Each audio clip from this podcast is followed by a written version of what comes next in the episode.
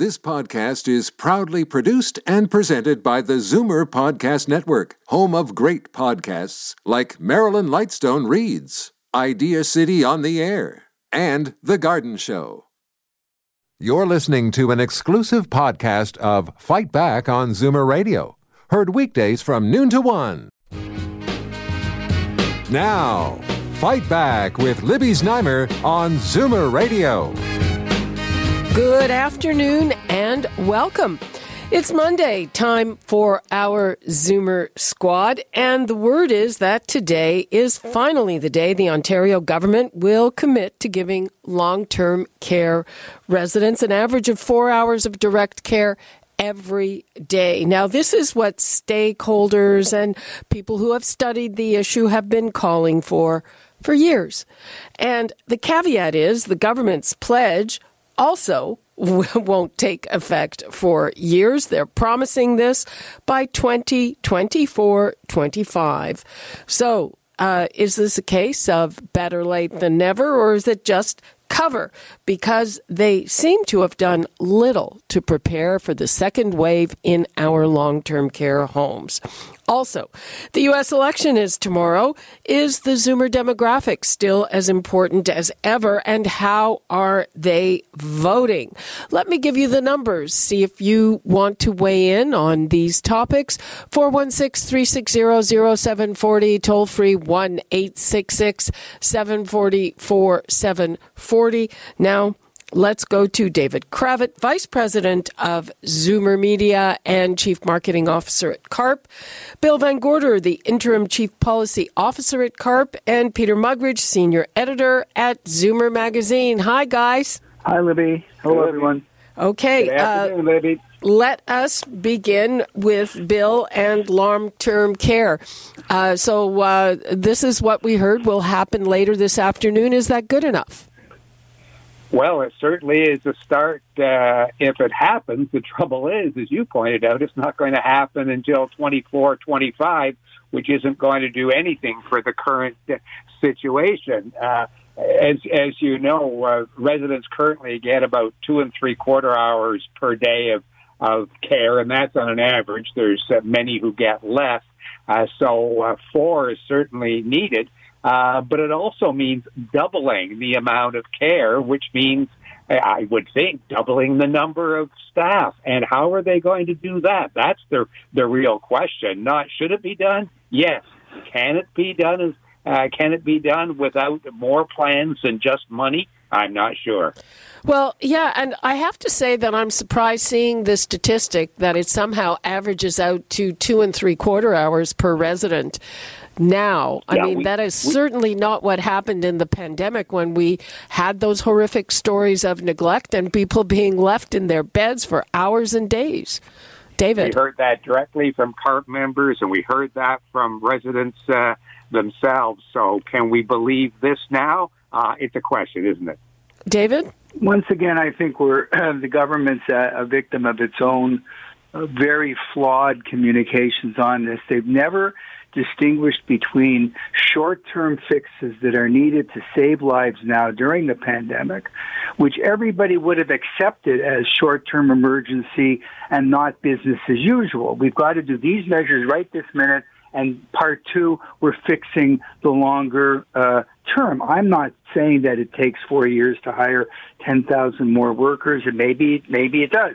But what are they doing right now? What are they doing long term? They've never really separated those two so as to give you the confidence that they have plans, uh, you know, for both scenarios. Yeah, and and it, it, it's interesting that you know I have stumbled on things that they don't tell you about. So you know, I wouldn't say that they've done nothing. Uh, the question is, have they done enough? And we see the numbers going up in long term care and the outbreaks. I mean, they're down a little bit this week. It's back in the 70s from 86, I think, at a high. But I, I think you're right. Part of the problem is communication, but but that is the, the question on everyone's mind. You know, how are, how are we going to prevent a, another tragedy, Peter? Well, you know what, Libby, you, you're absolutely right. They they have a plan, and um, it's it's very, you know, in keeping with what we've been saying over these past weeks. Um, they just are not getting it out. They they um, you know it, I, I had to dig deep to find it, and it's it, it's excellent. It's recruit, retrain, re, uh, retain, and train new workers. Implement the flu immunization, maintain strong public health measures, identify and manage and quickly prevent COVID outbreaks. They have it all, and they're just not getting it out there. And when they do get it out there, they're um, adding that it won't be around till 2024, and, and just sort of softening what what is actually a good plan, but no one knows about it. Mm-hmm. Uh, speaking, you mentioned you mentioned flu vaccinations. Now, anecdotally, we're hearing uh, about shortages or distribution problems, or distribution problems in certain channels. Uh, has anybody heard about vaccination in long-term care homes? I mean, they were supposed to get first dibs. I haven't. Heard, I haven't heard anything. Okay. No, I ha- haven't. Good, uh, good, good question. I would assume we might have heard if they hadn't been uh, rolling them out. They certainly promised that they would be the first to get the high dose. Mm-hmm. Well, they they've uh, I think they they said at one point one of the one of the doctors in charge said they'd never seen so much demand for the flu shot. So um, I, I suppose the worry was that they wouldn't have enough of it because everyone this year is, is going out to uh, to get a shot. I, I, I know people who who have been skeptical in years past about getting one are going this year. So um, m- maybe it's just uh, the demand is exceeding the supply. Well, the de- the demand is seems to be exceeding the supply, and and you know this is a case where I almost hesitate to criticize the government because last year apparently three hundred thousand doses or something like that went to waste. They ordered too much, so they ordered an extra seven hundred thousand, and it looks like it's not enough. And in some ways, I suppose that's good news. Uh, but you know, it's it's hard to gauge. It sounds to me that the distribution system is is really off kilter. well, that's true. That's it right there. last That's it. last week, I talked to somebody from Rexall. So now the pharmacies can give both flu shots, and but they only allocated twenty percent of the supply to pharmacies. Whereas in it, a lot went to doctors' offices based on what they did last year, and a lot of doctors aren't even giving flu shots this year.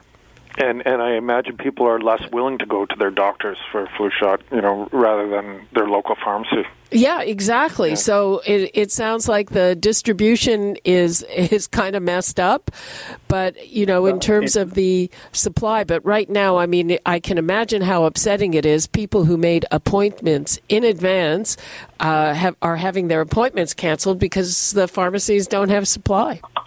And, and logic this- would this dictate that the volume would be in the farm. I mean, you, you know, got so many neighborhood points of contact with pharmacies where you can dis- dispense the. Uh, in, in our local pharmacy, I went in. I was, I got the high dose. They didn't have any of the regular dose. Nothing, zero.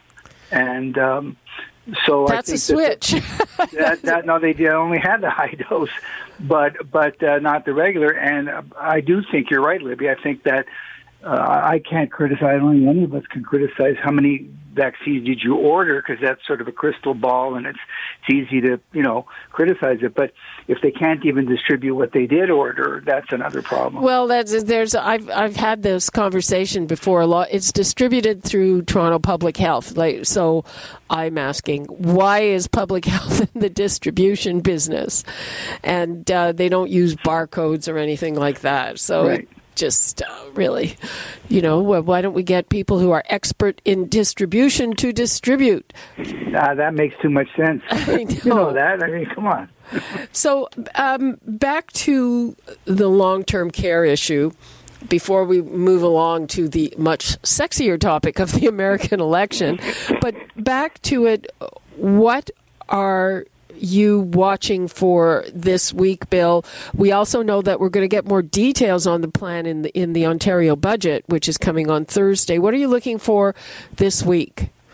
Well, you're right. In my notes that I've made before we talked today, I said the devil is in the details. Uh, you know, budgets uh, are a business plan, but not necessarily a commitment. So, as always, uh, we're going to be looking again to the Ministry of Long-Term Care in terms of what are they actually going to roll out to accomplish these goals.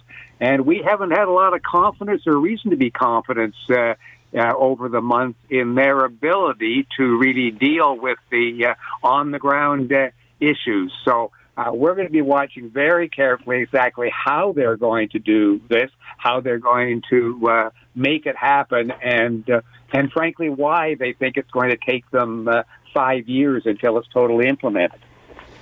Uh, yeah, uh, that's a, a, very good question, though. If you're doing the math, and if, if it is in fact an average of two and three quarters, and you have to get to four, and uh, I mean, uh, so does that mean that each personal support worker just has two patients a day and that's it? I, I suspect that's not what it means, but but if it does, they have to hire a lot of people. They'll they'll they'll have to do in terms of per, and what does what is their definition of uh, uh, personal care? If, if, does that mean uh, uh, a single staff person giving care over four hours to two people at the same time? Some some uh, some care items are multi, uh, multiplied where they can be done in in smaller numbers. It it we really have to see what the details are. Okay. All righty, let us move along to the U.S. election. Oh, wait, one question before we move to that, and that is to Peter. And uh, you were surprised two weeks ago that Merrilee Fullerton, the Minister of Long Term Care, still had her job. What are you thinking now? Well, I'm thinking that I jumped the gun a bit, and she's. she's not going anywhere. It looks like, despite what uh, the NDP uh, is calling for. Um, he may just uh, Doug Ford may just choose to ride it out, uh, you know, without taking a black eye and and offering up a sacrificial victim, as David predicted he would last week. So. Um, yeah, I, I, I admit to being uh, I, I jumped the gun. I was too hasty, and um, she's still there. So so perhaps she'll survive it. Okay, well, I guess we'll see. And so, uh, Peter, we'll we'll still start this with you. Um, the uh, first of all, we have the two oldest U.S. presidential candidates in history, and then we have this whole uh, business of the Zoomer vote, and we know that it's absolutely critical in Florida. What is happening there? Well, in in terms of age. Um, Zoomer did a really in-depth article on the aging brain and uh, what effect it has on um, your ability to to be a, a, a leader of the world's largest uh, or the world's most powerful country. And what it came down to was um, the the executive function, which is your ability to plan, to organize, to um, you know speak properly, to uh, control your impulses and to make sound decisions. I'm sorry, I'm and, laughing. Um, it, the the writer found that as we age, our executive function uh, remains strong unless there are pre-existing conditions like obesity or diabetes or any sort of vascular um, disease that creeps in over time and uh, impairs its executive function. So, so what Americans are looking at are two leaders, both aging, both have pre-existing conditions, and um, they'll have to um, surround themselves with able advisors because it's inevitable that as you age and and you have pre-existing conditions, you are going to have um, impairment of executive function. So that's what they're facing tomorrow. One, one of two men over 70 are going to lead the country, and um, how badly their executive function is impaired with age is a huge question. Well, and uh, I would say how badly their executive function is already impaired. Right, exactly. Uh, you know, exactly. it's uh, personnel. Uh, you know, if you when you look at uh, Donald Trump, how much self control does he show? Uh, probably not that much. Not that much, but the the writer suggested that could just be, rather than age, that could just be like a, a personality. Absolutely, I'm not suggesting had, right? it's age. Yeah. I don't think it is. Right. So uh, more of the same. Uh, David, what about uh, Zoomers as a voting bloc? So on the one hand, we hear about older voters turning away from Donald Trump because of COVID, and on the other, we're hearing about younger voters maybe coming out uh, more uh, strongly than they have in the past. It's a it's a complete mess if you can believe the polls, and the polls are all over the map. But the conventional wisdom right now, so far, is Trump is actually winning age 45 to 64. So the lower half, the younger half of the Zoomer cohort, Zoomer defined as 45 plus, and he's losing among the 65 plus. But that's on a national basis, and it's by no means clear that that's true in every state, particularly in the battleground states.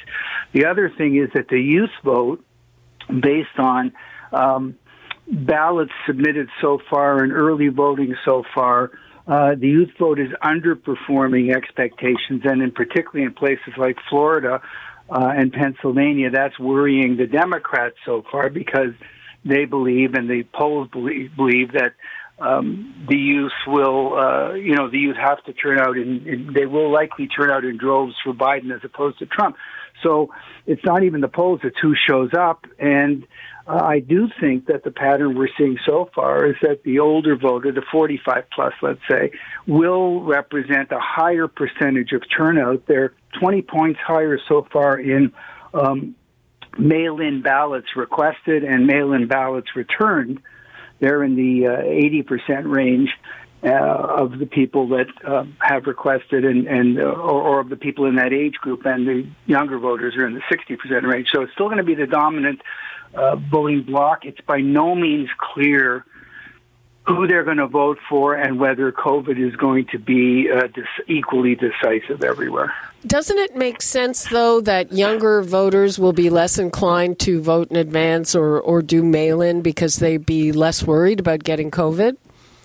Yes, but they're measuring it relative to itself. So they're measuring it that that in four years ago, where you know there was no such concern, what did the numbers look like and what are they looking like today? You're quite right, though. It could be a surprise on on election day, but to the extent that the early vote, and remember there was also in-person advance voting, it's not only by mail.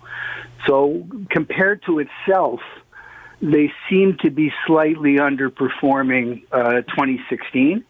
Um, but who knows? Uh, I don't have very much uh, confidence in any of the polls. They're just uh, they're all over the place. I'm afraid. Uh, Peter, uh, do you see uh, a waning in the influence of, of the older demographic? Well, um, according to David's, you know, his his readout there, like I, I if the youth vote is down, and I, I would be hugely surprised if it were uh, come election day because I've never seen so much advertising to get the vote out. Usually they just have one public service announcement, and it's kind of, uh, you know, kind of whatever. But uh, you know, the the sports leagues have really been pushing the vote, and uh, celebrities have, and so. I, you know, I, I, I'd be surprised if they didn't turn out on on voting day, and if if they do turn out, then the we can see the older vote uh, influence wane. But if they don't turn out, as David suggests, um, th- there's a possibility. Then I, the older voters will determine the election. What about? I mean, we know that in 2016, older voters went for Trump en masse. Now we hear a lot of them are turning away. So, what is the situation there? Possibly because they they it's two older candidates and and you know they're both in their 70s there's not much to you know um health wise not much to choose from so um perhaps they they they see themselves reflected in the Democrats this time around where they didn't last time. I'm not sure. That, that's just pure speculation. Can I sound a note of caution? Though? It's impossible to discuss this without looking at state by state because it's going to be decided in the electoral college. So let me give you a completely counterintuitive I don't know what it means, but in Florida, which has of course a high percentage of the older voter, um, the early ballots that have been handed in so far. And remember, when they when they measure this, they say, "Did I get a ballot from somebody who's registered as a Democrat?" They don't open the ballot. The guy could have voted for the Republican, but how many ballots came in from Democrats? How many came in from Republicans? How many came in from Independents? in Florida, the Democrats are supposed to ramp, uh, you know, ramp up a huge win in the pre-vote in Miami-Dade because Trump is going to win in the rural areas later on on election day. Miami-Dade is underperforming for the Democrats as of today. They're very worried about it. And in particular, the young vote and the Hispanic vote uh, hasn't shown up yet in the numbers that they were expecting. Now, will it show up tomorrow in person? I think Peters makes a good point uh, that maybe they will. But right now, compared to the benchmarks they're looking at, there doesn't appear to be overwhelming evidence that the older vote is, you know, en masse uh, uh, turning away. That could change. Uh, the the in person voting could change, but right now, uh, Florida looks like either a toss up or maybe slightly favoring Trump, which would not have been the case a week ago. Well, yeah, I, I was talking to a demographic expert in, in Florida, and what he was saying is by no means all older voters turning away from Trump. There are some diehards there, but but Biden doesn't need all of them. He only needs a certain percentage. True. It's absolutely true.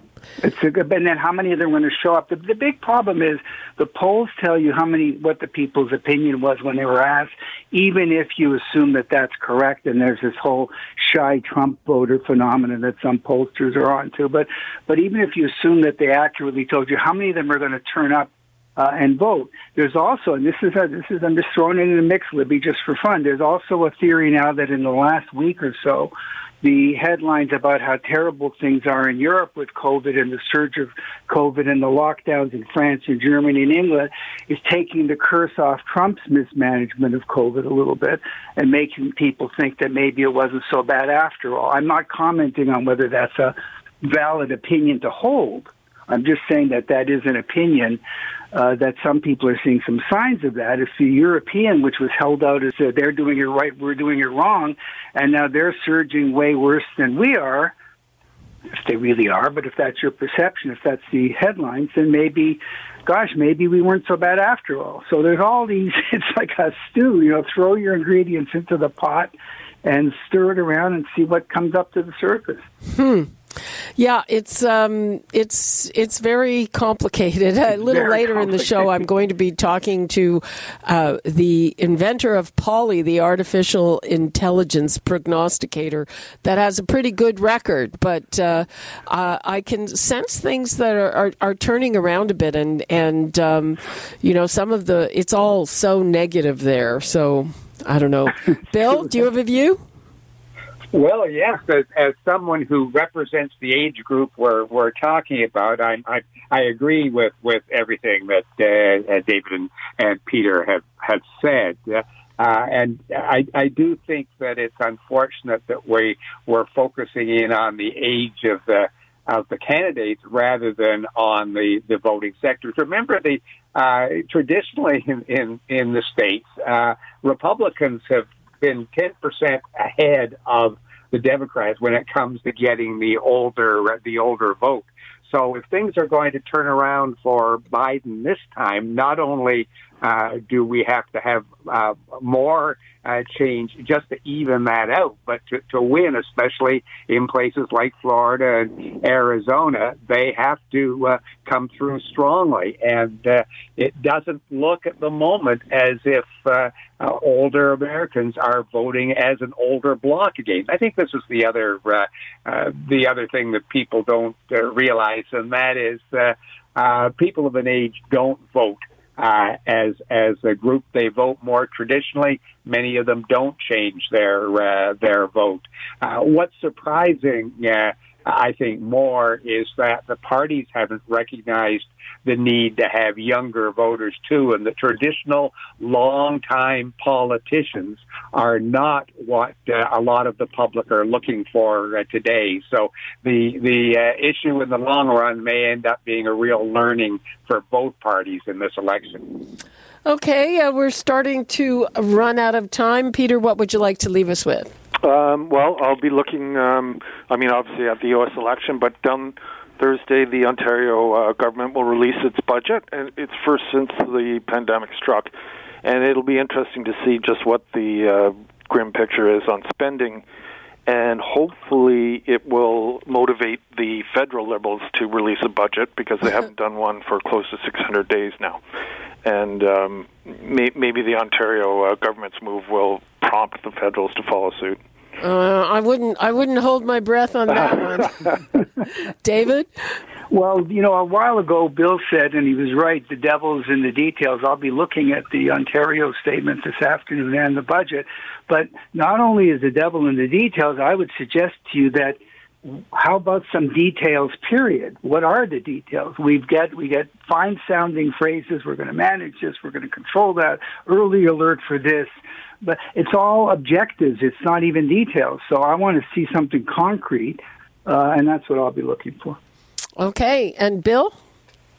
The budget uh, creates a very interesting situation. Uh, Premier Ford said that he didn't believe that increasing taxes was a solution to the uh, all the money that's being spent because of COVID 19. And in a question and answer session with CARP volunteers from across the country last Friday, uh, the NDP leader, Jagmeet Singh, said almost the same thing. Uh, COVID pandemic creates interesting parallels in political political approach, and I wonder whether or not there, it will actually create more unity when it comes to how we solve the financial problems that are facing all levels of government. Okay. Uh, it'll be a whole different world when we talk again next week, uh, I think. Thank you so much, Peter Muggeridge, David Cravit, and Bill VanGorder. Thanks so much, Libby. Thanks, Bye, Libby. everyone. You're listening to an exclusive podcast of Fight Back on Zoomer Radio, heard weekdays from noon to one. You're listening to an exclusive podcast of Fight Back on Zoomer Radio, heard weekdays from noon to one. You're listening to an exclusive podcast of Fight Back on Zoomer Radio, heard weekdays from noon to one. This podcast is proudly produced and presented by the Zoomer Podcast Network, home of great podcasts like Marilyn Lightstone Reads, Idea City on the Air, and The Garden Show.